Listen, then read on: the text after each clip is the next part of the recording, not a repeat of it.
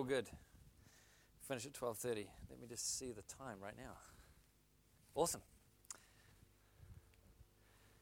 Cool, guys. Well, uh, awesome to be here. Thanks for coming. And um, you all look amazing today. And uh, I was inspired by what everyone shared, and it seems like there's this common theme that's, uh, that's coming through, and I think it comes through every time. Although I need to apologize because I haven't been here for the last few um, Moriwa gatherings, and I've, I find that I'm, I'm, uh, I seem to always be overseas or away when the Moriwa gathering's on. So that's been super unfortunate. But, um, but it's so good to be here, and thanks so much, Ken, for having me. And, um, and but just so inspired by what everyone shared so far. Um, God is definitely up to something. Um, Psalm 133 is happening in our day. There is a unity that God is beginning to, to establish, not just in Northland, but actually all over the world. and, um, but definitely here in Northland, and it's for a harvest. There is a unity that's for a harvest. And um, so it's an honor for me to have the opportunity just to share uh, today. And um, I just want to share a couple of stories. I want to share what God's put on my heart. In fact, He actually put Psalm 133 on my heart before we got here and, um, and started to, to talk to me about um, how to prepare for a harvest in terms of how to prepare a net of unity for a harvest. And so I want to speak into what everyone else has really already been speaking into this morning and, and obviously what's on everyone's hearts.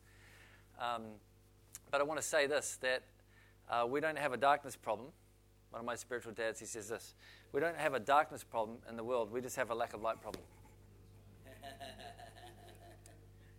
we don't have a darkness problem, we just have a lack of light problem. And, and when we turn on the light that is in us, yeah, then, then we no longer have any darkness. Um, I believe that what God's doing is He's preparing us for a harvest. I don't know if you guys enjoy fishing. There's probably a couple of people that enjoy fishing. And um, I remember I was fishing in, uh, in Taupo Bay over New Year's, and I was with my wife, and we were just out in our little boat. And, um, and the whole side of, whoa, is it good? The whole side of, um, of where the cliffs are. You know what? Have you guys been to Taupo Bay? So up there, there's these cliffs on one side, and it goes out for ages out into the sea. And the whole side of that whole coast was just jumping with kahawai. And, um, and there were birds diving, like the whole thing, like as far as you could see. It's a long way. Like you could just drive your boat and just see all these fish just swimming around under the boat. And, and all I had was one of those little white um, kahawai lures, you know, with the two little hooks, if you know what I'm talking about. They're little ones. And um, I thought, perfect for kahawai you know, except for the problem is there's a way bigger harvest in kahawai. And so uh, I thought, well, you know, this is what I've got, so I'm just going to go for it and cast. And about two seconds, you catch one and put it on the boat. And my wife and I are just covered in blood from head to toe. You know, there's just blood everywhere. There's fish bits everywhere. There's piles of fish in the boat. Of course, a legal amount of heaped fish in the boat. And um, and uh, but at one point, I cast out, and you could see the kingies just under the boat. And uh, at one point, I cast out, and I just the, the rod just went woof, just brrr, and and the line said and then boom, and this massive snap. And my where my where the connection point was between the the trace and the rest of the line, that that wasn't strong enough for this particular um, fish that had gone on my line. And I remember saying to, to my wife, um, some kind of um, disappointed yet excited word. And it, it wasn't a bad word that I can think of, it was just a word and some words to do with my extreme disappointment in that moment. I remember thinking, ah, I feel so, I'm so gutted that I didn't have a strong, I didn't have my a kingfish setup. I should have brought a kingfish setup on this freaking boat. And, um, and I was disappointed because the connection couldn't handle the harvest. The connection couldn't handle the harvest. And what God's doing, I don't, I don't fish with nets, I just fish either with a spear gun or with a fishing rod. But I know if I fish with a net, if the net had holes in it, then it couldn't cope with the harvest. It couldn't cope with the amount of fish that it's actually designed to catch. That we here, we have been designed to catch a harvest. But, but there's holes in the net, and God's repairing the holes. He's actually strengthening the net, He's strengthening the line so that we can pull in a harvest in Northland. And I love harvest. Um, I just got back from, um, from Myanmar, uh, uh, Burma last week, and um, on Sunday, I flew back on Sunday at 1 in the morning and then made it to church by the time church started. And, um, and I've been back since, since Sunday. But uh, I had the great privilege of being in a, uh, in a war zone in Myanmar. And I was there for a week and, uh, in Myitkyina, and that's right up by the China border. And, um, and uh, it's been about 60 years of civil war. They had about seven years of peace in the middle there some year, but about 11 years ago it started again. And it's the Burmese military versus the, the Kachin tribal army who are just fighting for their land. And, um, and there are literally uh, thousands and thousands of these, of these orphan kids with no parents anymore, just running around the city. There's, it's just a, it, uh, you know, I'm, I'm still, I haven't yet processed all the emotions and feelings of being in that place. But um, there's darkness in that place. But that's not the problem. The problem is the lack of light in that place. The problem is the lack of yes, the lack of go, the lack of the go within the people who carry the light to go to those kinds of places. And they're here in Northland as well as in Burma. That there's, there's darkness, but that's not the problem. And I love watching what God does. I love it. I love, um, I love, I love catching kahawai. I love catching kahawai. I love, I love the limited harvest that I've experienced so far. I love it that, uh, that last week in Myanmar, I was there in one of the meetings and there was a, a, person who was from one of the IDP camps, which is an internally displaced person. And um, I love it that she had a, a, cancerous tumor right on her, on her side, right there. It was sticking out from, from underneath her rib cage. And I love it that we just prayed, and she felt the fire of God go through her body. And she literally felt the tumor as if it was melting away underneath her skin.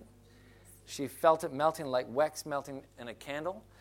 And she looked and she got the biggest shock of her life and she is disappeared. It's gone. All the pain is gone. She's healed of stage four cancer and just completely healed. I, I, lo- I mean, I, I don't know about you, but that face, which I didn't get a photograph of this time, which I was deeply disappointed about, but that face, the healed face, the shocked face, the awoken face, the face of someone that has just experienced the goodness and the love of God, whether they're Christian or not, that is an amazing face. That's an addictive look in someone's eyes. And, and I, am I'm, I'm, I'm, the rest of my life is, is for that. I want to see people experience God's goodness like that around every corner and every step and every moment, every week, every day, every year. I want to see God's goodness manifest like that. I love it that I got invited to. Uh, um, this, this, this guy, he was getting married. And he was actually organizing the conference. And the third day of the conference was his wedding, which is such a, a hardcore thing to do, you know, to organize this massive conference thing and then have your wedding the next day. And then the next day, he was going to minister in this rugged Burmese prison with his new wife. That was their honeymoon. And so I just thought, well, what a hardcore dude. And, um, but he said, I want you to come to my wedding, and uh, would you preach in my wedding? Just to, before it starts, just preach, just whatever you want. Just do whatever you want. And I thought, well, you know, I don't want to take the whole wedding over, but I'd love to just say something. That would be amazing. So I stood up and had the honor of sharing at this Kachin tribal wedding where they have all this. He had a sword and everything. Like it was a full tribal wedding. And, um, and there were probably, I don't know, maybe 10%, 20% of the people there weren't followers of Jesus yet. And so I just, I just shared a simple message and, and, uh, and said, hey, listen, if you want to leave everything else behind and commit the rest of your life to following Jesus, this is your day right now. Just lift up your hand. And probably 40 people lift their hands up and just give their hearts to Jesus. I just love that stuff. I'm just sharing the last week of my life because uh, it's just good to celebrate Jesus. It's good to celebrate the harvest. It's good to celebrate the kahawai in the boat. It's good to celebrate the kahawai. I love catching kahawai, but I know there's kingfish. I know there's kingfish. I love catching kahawai. I love it that just before, as I arrived into Yangon Airport in Myanmar, I got a text from Andy and he said, Oh, I just need to share this with you. This is a testimony. And it went on this testimony on the text message about someone who was in our church in Whangarei who had uh, bad diabetes. Um, they said they, in the worship something went through their body like fire. And they went to do their insulin check um, the next time they were doing their check, and it would normally be 15, and it had gone down to 5. And she was healed of diabetes. Wow. Just in the worship, without anyone praying for her. I, mean, I love kahawai. I love kahawai. I love, I, I just want to honor and celebrate everything that God does, whether it's a headache being healed, whether it's someone, someone being saved, whether it's someone being healed. I just want to honor everything. I want to honor the limited harvest that we have experienced so far. But I know that God's plan for us is that His glory would cover the earth. The knowledge of His glory would cover the earth as the waters cover the sea. Yeah. His plan for us is that every fish in the bay would be in the boat. Not just a couple of kahawai, but every fish in the bay would be in the boat. And I want to see that happen. And I believe that God is, is knitting a net for a harvest. And it's to do with Psalm 133. It's to do with a spirit of unity that comes on the body of Christ, it comes on the people of God. And when that happens, I believe that God will release the kingfish into the boat. He will release the kingfish into the boat. I don't I love visitations from God, but I want a nation which has become a habitation for God. And you want that too. That's why you're here. I thank God for a visitation and I thank God for microhabitations, but I want to experience the reality, the concrete reality of a nation that has become a habitation for the glory of God. I don't know if you've been to the zoo lately, but I haven't either. but I remember going to the zoo because my kids love going to the zoo. I, I don't, I, I, don't particularly love what, looking at caged animals, but, but my kids, they just love looking at caged animals. So we sometimes go to the zoo, and I remember going to the zoo, and, um, and we went to the polar bear cage. And at the polar bear cage, it was white, it was icy, it was cold. There wasn't much in there apart from some smelly fish, a little bit of water, but it was cold water, it was cold. And when I went to the polar bear cage, I was not expecting to see a monkey because the habitat is not right for a monkey. The habitat is actually perfect, perfectly custom built for a polar bear. And so I went to the polar bear cage, and, and, and to my expectation, there was a polar bear in the polar bear cage. Nobody expects anything other than a polar bear in a polar bear cage, in a polar bear habitat. And then I went to the monkey cage, which was a few a short walk away from the polar bear cage. And in the monkey cage, I, I wasn't disappointed when I didn't see a polar bear in the monkey cage. Because the monkey cage has been custom built for monkeys. Uh, I don't know if polar bears can climb. They probably can, but not as agilely, not as gracefully as a monkey. And so the monkey cage is purpose built for monkeys. The, the zookeepers have, have, have said, What's the perfect environment, the perfect habitat for a monkey to fully be a monkey? A monkey might survive in a polar bear cage, if the polar bear's not in there. Might survive in a polar bear cage for, for a little while, but it won't fully be able to be itself, and it won't be able to express who it is fully in a polar bear cage. But if you put it in a monkey cage, it's going to be able to express who it is. And God's looking for a habitat. God's looking for a space on earth where He can fully express who He is, where He can fully express His nature, not where He can partially express His nature, not just where He can express little bits and pieces of His nature, but where He can fully express who He is and show the world exactly what He's like. He found that in Jesus. That's why Jesus could say, If you've seen me, you've seen the Father. And so our lives are called to look like Jesus. Jesus' revelation of what God's like trumps everyone else's revelation of what God's like, past, present, and future.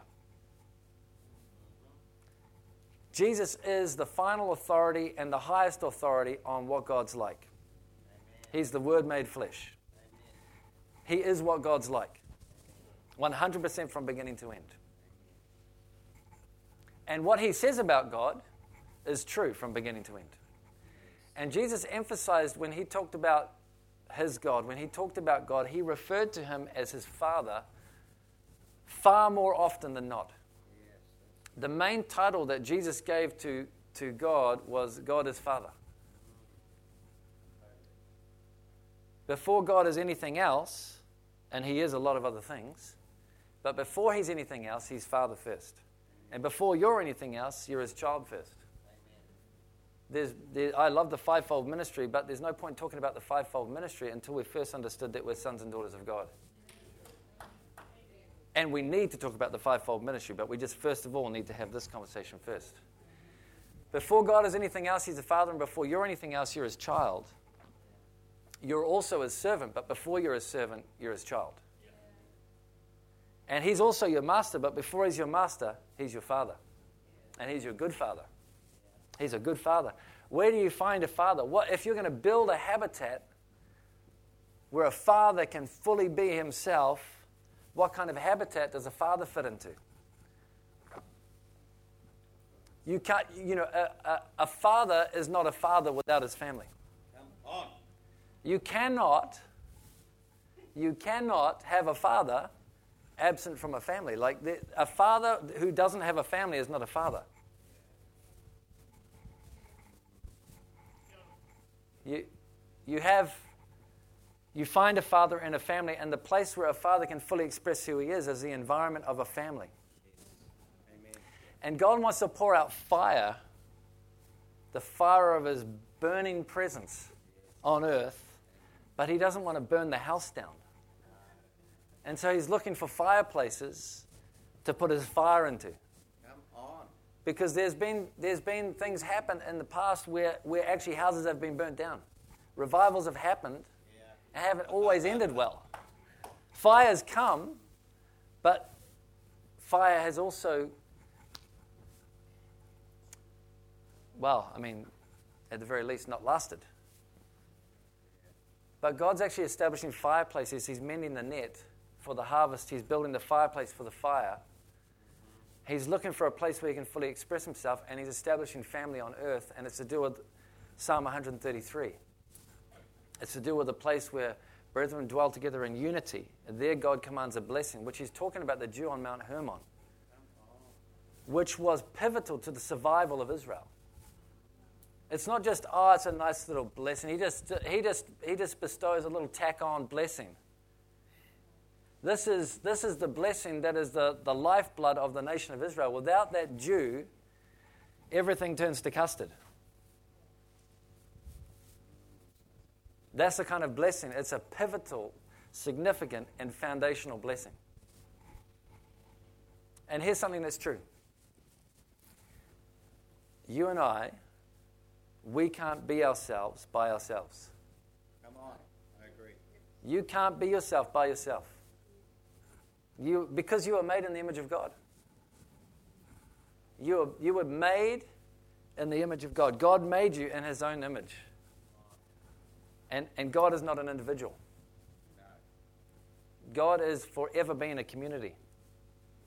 God has forever, all eternity, has always been at least three. You were made in the image of community from the beginning. And so, outside of community, you cannot even experience actually who you are.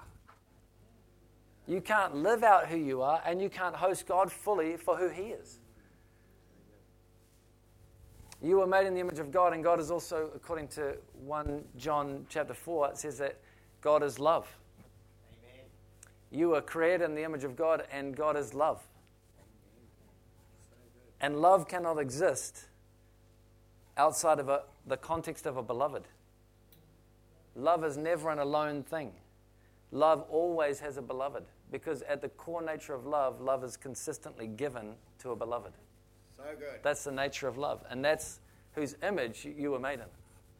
And so, outside of having a beloved to give yourself to, I'm not talking about your husband or wife, I'm also talking about your husband and wife. They're included. But outside of being in a community of people who are your beloveds that you can give yourself to, Amen. you cannot be yourself. You cannot be yourself. And God is forming and forging his family. He's forming and forging his family on earth. He is pulling people in love with him and in love with one another. And this is my prayer today. My prayer is that God would upgrade our love for one another to the point where we have grace to give our lives for the benefit of one another. That is my prayer. And Jesus, um, uh, well, he, now let me just think about this for a second. Oh, I'll, I was thinking, should I do this or not? But I will just do this. Um, I, and I love this song. This song is an awesome song, and it goes like this All I need is you, Lord, you, Lord. You know that song? Does anyone not know that song? All right, well, you get there. You get there. It's actually an old song, so you have to go back to get there. But all I need is you, Lord. You. I'm always the guy that doesn't know the old songs because I only got born again when I was 19. So I feel so special to be in the room and be, be uh, one of the people that knows the old songs when other people don't know the old songs. So, anyway, that just makes me feel good. But uh, all I need is you, Lord, you, Lord. And God said to me one day, He finished off the sentence for me. I was singing that in the car, just, All I need is you, Lord.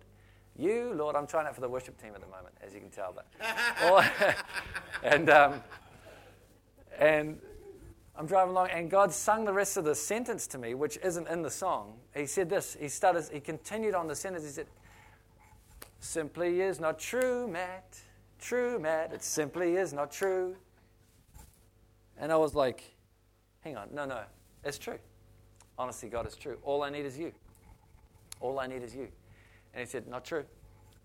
I said, no, it's true. Honestly, all I need is you, God. You're enough for me. You're everything to me. Like all, like honestly, God, without you, I'm nothing. Everything is yours. My whole life is yours. All I need is you.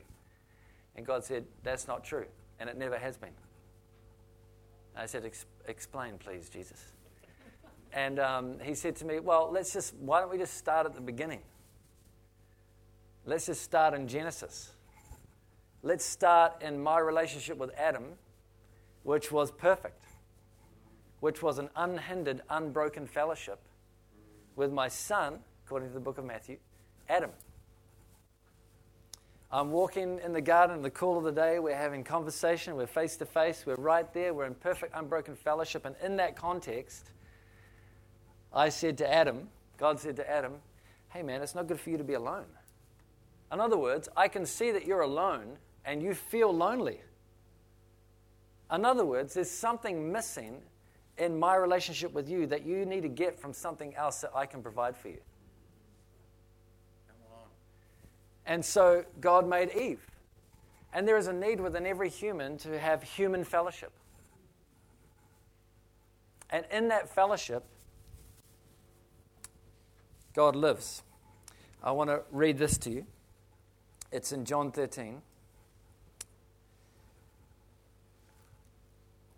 I'm going to zip through this and then we're going to pray. John 13, and this is the, the context of John 13, by the way. John 13 to John 18 is possibly, at least in my opinion, is the greatest set of chapters in the whole Bible, in my opinion. It's, um, it's the longest conversation, the longest single conversation recorded in any of the Gospels. It, it takes up all those chapters, and it's just one conversation. I mean, I think it's one fifth of the book of John, and it's just one conversation. It tells you that it's a super important conversation. You're taking three years of ministry here that John's writing about, and he takes five, a one fifth of his whole book to just recount one conversation. It must be really important. And it starts in chapter 13. In chapter 13, Jesus is there. He's just about to go to the cross, but before he goes, he, he gathers his, his crew and, um, and he says, Listen, um, sit down, and he takes his robe off, and he stoops down, and, and, and listen to what it says first. Let me just see if I can find this. Um, oh, listen to this. Listen to this. I wasn't going to read this, but I, I'm going to read it out of the Passion Translation, chapter 13, verse 3. Now, Jesus was fully aware that the Father had placed all things, everyone say all things? All things. Under his control, for he had come from God and was about to go back to be with him. So he got up from the meal and took off his outer robe, and he stooped down and started to wash his disciples' feet. In the context of, I have been given control of all things. In other words, man, I'm the man. Like, I have all the power in the universe. There is nothing that's not under my feet. I have control of absolutely everything. And now I'm going to show you how to live when you have everything. I'm going to show you how to live when you live in extreme abundance, when you have absolutely everything. When you have all the influence in the world and you're the most important person in the universe, this is how to live. You don't live by saying, You need to honor me because I'm the most important person in the universe. This is how you live. Guys, you stoop down, you humble yourself into the lowest place, and you wash feet. You get in amongst the dirt, you get in amongst the grime, you get in amongst the stuff that no one else wants to do. You go to the war zone, Myitkyina, and you go to that place where no one else wants to go. You do the stuff that no one else wants to do, and you get down and you just wash the feet. You just wash feet. And then he says this this new commandment I give you, guys. No servant is greater than his master. This new commandment I give you. Look, you've got the 10, you've got the whole Torah right there. You've got the 10, you've got all these, these rules, all these stipulations, you've got all the stuff, all the rules, you know? You've got all the stuff and you're trying to live right and all this stuff, but just honestly, if you can just remember one thing this is the new commandment. Love one another as I have loved you. In the context of what does that look like? It looks like you're washing feet. It looks like you're preferring one another above yourself. And so he stoops down, he starts washing feet. And then he says straight after that, I give you a new commandment love one another as I have loved you. No servant's greater than his master. He says this he says, uh, There is no greater love in the context of, I'm just about to go and hang on a cross for you. And not just for all, all the good guys, but forgive them for they don't know what they do. Talking about the Roman hammering the nail into his wrist. There is no greater love than this, than a man lays down his life for his friend. This is the way I want you to love one another. I want you to begin with washing feet, but I want you to progress into carrying your cross daily and following me. And when I say friend, I'm including the Roman centurion. I'm including the guy who committed the actual act of murder. Like, I'm including all these guys. Lay your life down for your friend. And then it says this, or at least in there, in there somewhere, it says this. It says this All men will know. K N O in English. In the original language, it means experiential knowledge. All men will experience that you are my followers, students, disciples, which are ones who look just like their master. All men will know, will experience that you are my followers because of your love for one another. Now, he's just spent three years teaching them the culture of the kingdom, teaching them about miracle signs and wonders. He sent them out two by two. They've raised the dead, they've healed the sick, they've cleansed the leper, they've cast out demons, they've preached the kingdom. They've seen fruit, they've seen kahawai in the boat. They've caught tons of kahawai. But he's giving them a strategy for kingfish now. He's like, you can keep catching kahawai, but we're going after kingfish. We're going after the whole bay. We want the whole, guys, we're doing this for the whole bay. My will is that not one should perish. We want the whole bay. A habitat, we want on earth as in heaven. How do we do that? We do that by this learning to love one another with a radical love. Not just an acceptable love, not just a world standard of love, but a radical God fueled love that is beyond what we could conjure up in our own strength, that we can grow in, that other people look and they say, wow, man, I don't know what it is. It's not your haircut. It's not your haircut. Your haircut looks like Jesus. But there's something about the way that you're loving people and the culture of love that you have amongst you that I've never met Jesus, but this must be what Jesus is like. This must be what God's like. It, it, it shows me that very thing that's programmed onto the inside of me that I need, that I've been looking for my whole life, but I don't know what it is. And that's it. It's that love. I see God in your love. L- listen to this, and um, just to get a little bit more into it. Is, uh, is this okay? You guys all right? Yeah. It's awesome. Cool. Um, in 1 John, now this is the same guy talking the same guy talking, and he's really just exp- expounding on that conversation, really. The whole book of First John really is just expounding on that conversation. First John chapter 1, verse 5 says this.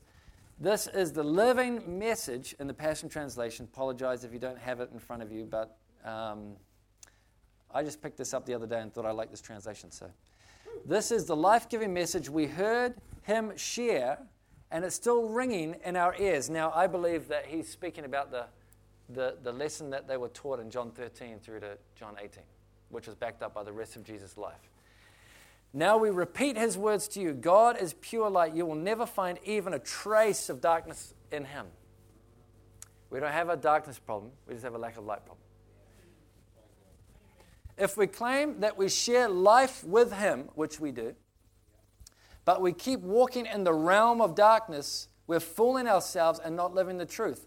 But if we keep living in the pure light that surrounds him, we share unbroken fellowship with one another, and the blood of Jesus, his son, continually sets us free from sin.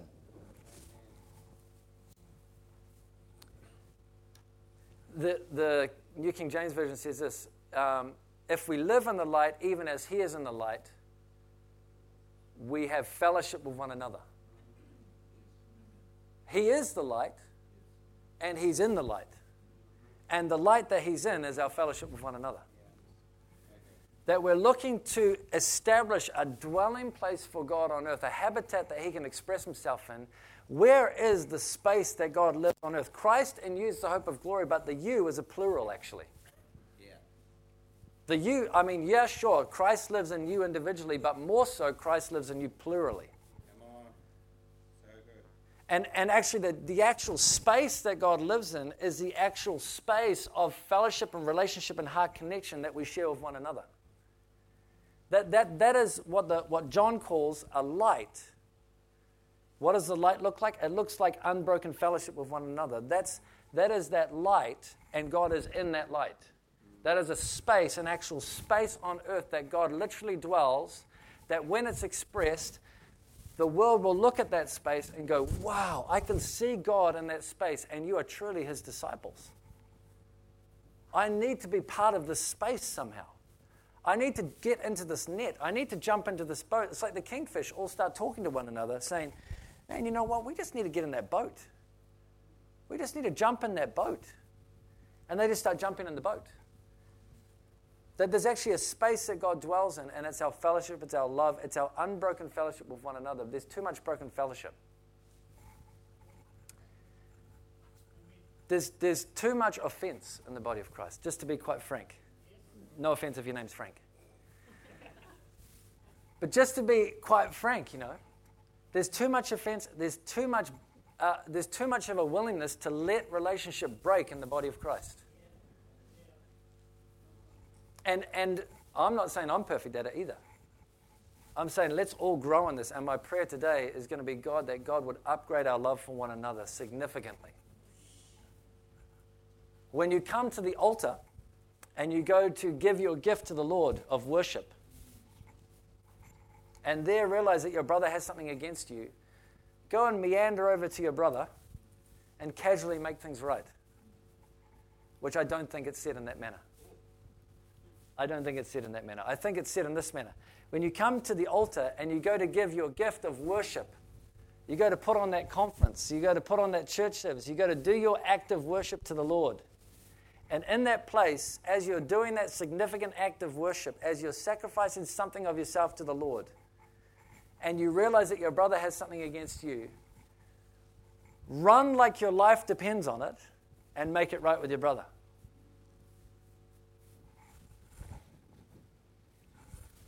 It's like my, uh, my auntie. And uh, I was at home, I, was, I was about eight years old. And uh, I think I was about eight years old, maybe nine. And uh, my auntie, who's a horse rider, and um, she had her horse on our property.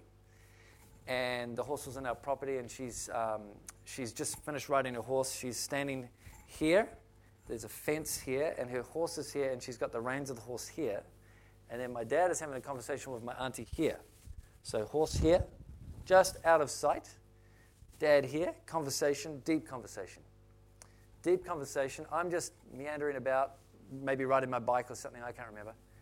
And I hear this, ah! And I'm like, whoa, what's going on? And I run over, and Dad's like, oh, it's okay, son, just uh, Everything's fine. Everything's fine here. And obviously, everything is not fine here.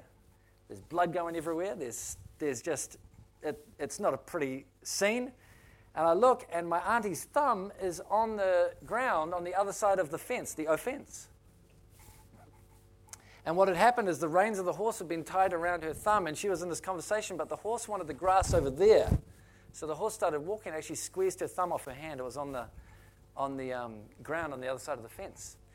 Now, parallel, as that's happening, my mum has been busy in the kitchen cooking food. And uh, we're, we're preparing this epic family dinner that we're all going to enjoy. My auntie's over. It's going to be a big occasion. I think it might have even been someone's birthday, but it was just going to. My mum had been slaving in the kitchen for hours, and she's a really good cook. You know, she was a chef in France for many years, and she's just amazing cook. And we all love eating my mum's food, and and uh, she put so much effort into this. And um, here's what we didn't do. What we didn't do is we didn't say, oh, um, listen, we're just, a, we're just got to carry on the conference, you know. Uh, we can sort this thumb thing out later. We did, actually, Mum's been putting a lot of effort in the kitchen. And um, we don't want all that effort to go to waste. So listen, let's just get a bit of, uh, bit of toilet paper or something, bit of a tissue, wrap that thing up, just put a bit of pressure on it. Just, just relax, you know, just relax. And just come on, let's just eat some dinner and let's just, let's just enjoy our fellowship. Let's just enjoy our time around the table. And once we've finished and we've finished dessert, then maybe if the hospital's still open, we'll drive to the hospital and casually make things right. That's not what we did. What we did was mom dropped everything, dad dropped everything, we picked up the thumb, Dad broke every speed law known to man and raced my auntie to the hospital. They sewed the thumb back on, and the thumb is now on my auntie's hand. Now, how many know the body would have been okay without the thumb, but permanently disabled? It would have survived, but it would never have ever been able to be itself again. There's something that thumb provided that no other body part can substitute that thumb. That thumb is uniquely um, uh, and, and significant in its own uniqueness. But the thumb, the thumb who's hanging out over there, before long, the thumb's not going to be okay. The thumb's actually going to die because life flows through the body. The, the Bible says that the life is in the blood. And we are the body of Christ.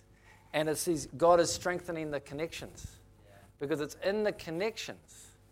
That's where the blood flows from one body part to the other body part. And often we can be uh, attempting to pursue God in a spirit of independence.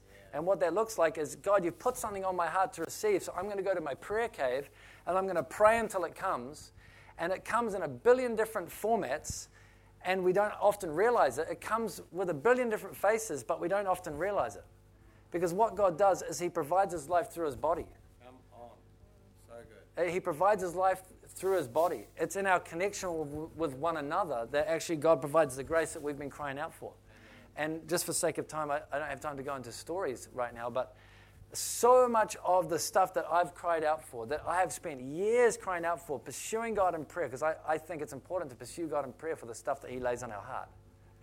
I think prayer is one of those other things that, that God is renovating the prayer culture of New Zealand for a harvest. He's bringing a unity movement and He's renovating the prayer culture. But so much of the stuff that God has laid on my heart, including stuff that He's spoken to me with an audible voice, stuff that I know, like beyond a shadow of a doubt, He has this for me. So much of that stuff He has actually given to the people closest to me who haven't spent one centimeter asking for it.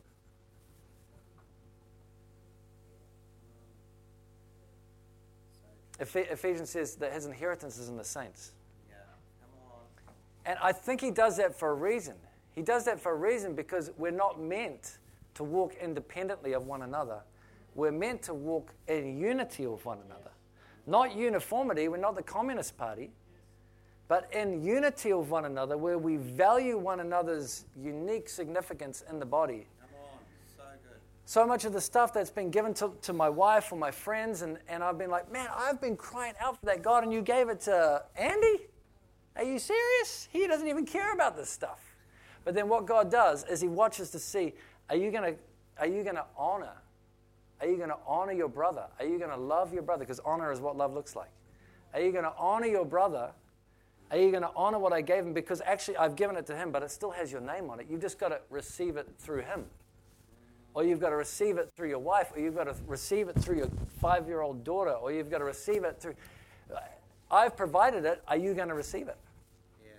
And he, he gives it in a way that draws us into community and draws us into family for a reason because God doesn't just want kahawai. God wants every fish in the bay, and He wants every fish in the bay, so therefore He needs a family. He needs to build a net for the fish. The net is family.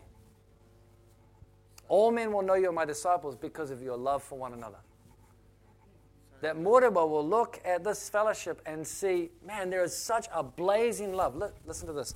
Just about finished. Just about done. Listen to this.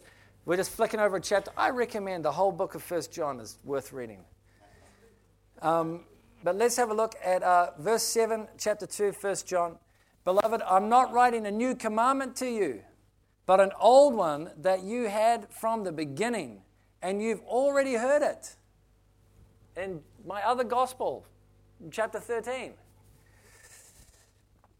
Yet, in a sense, it is a new commandment, it, and it, as its truth is made manifest both in Christ and in you, because the darkness is disappearing.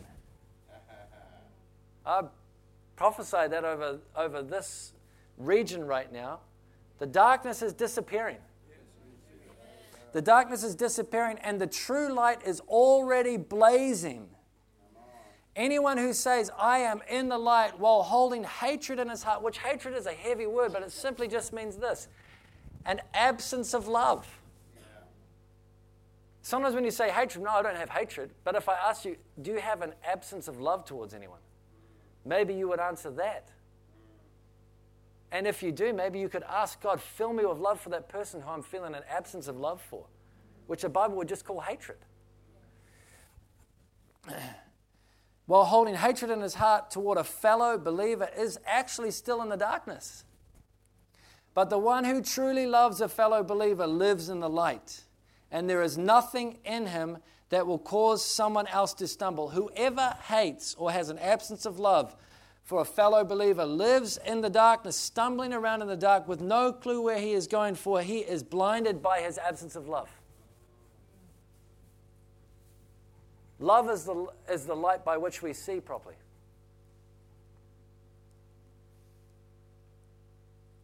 And I'm like, my prayer, and my prayer for a long time has been God, teach me how to love. Teach me how to love with no agenda. Teach me how to love with only love's agenda. Teach me how to love radically. Teach me how to love beyond my own strength, my own capacity. And man, I've made a thousand mistakes. I have made a thousand mistakes, and I'm only a, a, a, a human who is trying to work out this whole. I mean, I'm a new creation human. That's pretty awesome. But man, I, I mean, this. I, I want to love the whole world. I just went to Myitkyina, and there's like millions of people in this place. these kids who are walking around in the forest with no parents anymore, in combat zones, who have been hunted by Burmese military, and if they find them, they'll sell them for their body parts to China. I'm like, ah, I need to get into this bush. I need to get into this forest. I want to love every single one of these kids, but I don't. But I also want to love my three kids at home. I want to love my wife. I want to love my church. I want to love Moerewa. I'm going to Tauranga this afternoon. I got to go straight from here to a plane. I want to love Tauranga. I'm then next weekend I'm going to Gisborne to be with Norm Macleod. I want to go love Gisborne. I want to then in July I'm going to Russia and Estonia and, and Lithuania and then I'm going back to Myanmar and then I'm going there and there and here and here and all and I just and I'm going to Nepal and I'm going blah blah blah blah blah blah blah. And I just want to love everybody, but I've only got so much time and I've only got so much energy, and I still actually need to sleep at night. And my kids can't miss out, and my wife can't, can't miss out, but God, I want, I want to raise a culture of love where the whole world can see, man, that's what I'm looking for. And that's what I've been looking for my whole life that we could literally take a team to Myitkyina and be in love with God and in love with one another in this war zone, and that, the, and that the, the, the military would look at our love for one another and go, This is the answer to the solution. This is the solution to the problem of war in our nation. And they would say, Blessed are the peacemakers, because they shall inherit the earth. Come on. And it's, and it's as simple and as difficult as that. Yeah. It's as simple and as complicated as that. And, and, and the decision is just this. And honestly, I know this is difficult. And this message has been tested in me a thousand times, man. And sometimes I pass the test and sometimes I fail. But my, my decision and my prayer is God, anything that is a wall that stands up against love, I will not tolerate that wall. If I'm aware of it, I decide that I won't tolerate it. If there is separation and I become aware of that separation, aware of that offense, aware of that broken fellowship, I am not someone that walks in the darkness, and neither are you and I refuse to walk in the darkness. And when I become aware of a darkness, I'm going to turn on a light. I'm not going to tolerate darkness and Tai Tokerau. But I want to ask, let's we, we, why don't we just not tolerate darkness? And I'm not just talking about the people in this room, but I'm talking about let's spread a culture of love where we actually learn to love one another where we learn to lay down our lives for one another, where we learn to prefer one another. I, was, I mean, I just told you I was in Burma. I, the guys were with me last week and they said, Matt, you know, the miracles. I mean, Miles has come there with me. I, he laid hands on someone and two tumors just disappeared. This was last year. Just two tumors just disappeared. And then Andy, another person, two tumors just disappeared. And just miracles all over the place. Crazy miracles. The power of God. People all over the floor experiencing the goodness of God, people getting born again. The, they said to me last year, this is, we've never seen this, we've never heard of this happening in the history of our nation. I just released God's love. That's what I did. That's right, yep. But do you know what they said to me last week? And I'm going to finish with this. This is what they said to me. They said, Matt, the ministry is amazing. The miracles are amazing. We love everything you say, and it's all awesome. But that's, that's not the thing that's impacted us. It's, there's something about you and your team. There's something that we saw in you and in your love for one another. The way you love each other, the way that your culture is, the way that you, and we don't have it right every time, but they saw something in our love for one another and they said, that has changed us more dramatically than anything we can remember. All men will know you're my disciples because you love one another. And that's what I want to pray for you. So, can you guys just, um, if you are prepared to receive this, when I say prepared, if you are willing to receive this, if this is what you want, then I'd just like to ask you to stand up.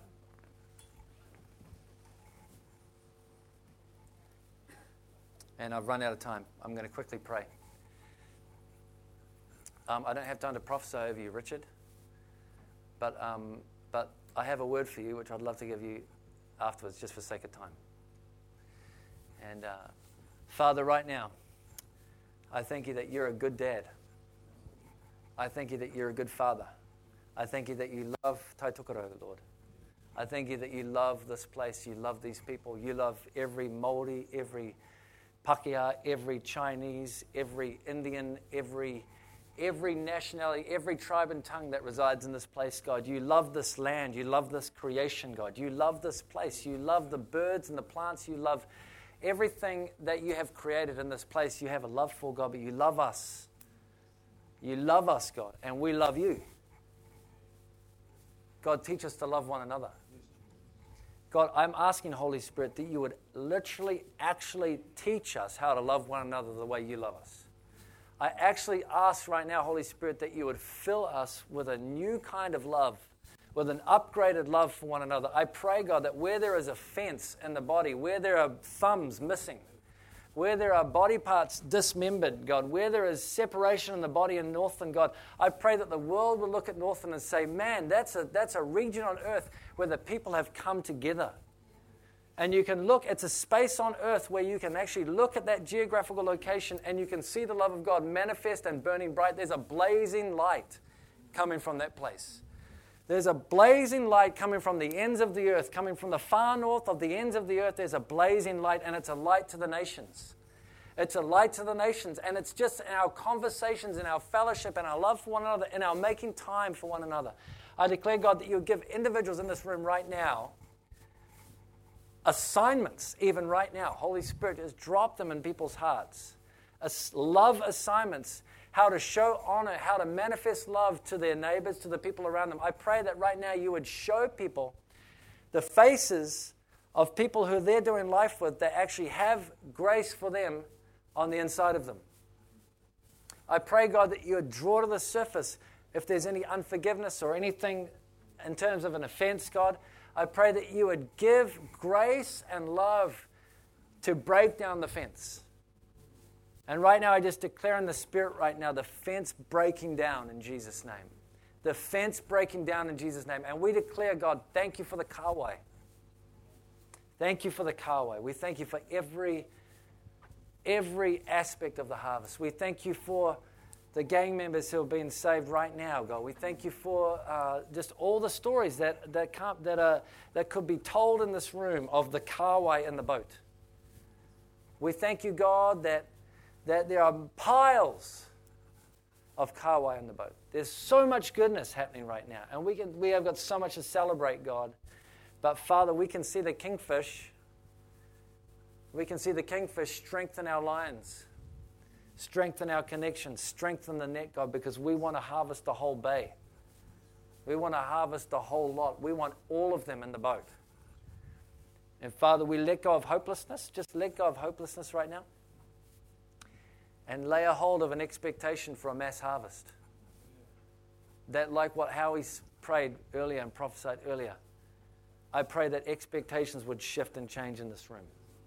I pray that there'll be a restoration of hope for a harvest that we've been longing to see for decades now, but that is alive and white and ready to jump in the boat in our day right now. And I pray, God, send fire, but before you do, build a fireplace. Teach us to love. Thank you, Lord. I've run out of time. I'd love to lay hands on all of you, but God bless you. Thank you, Ken.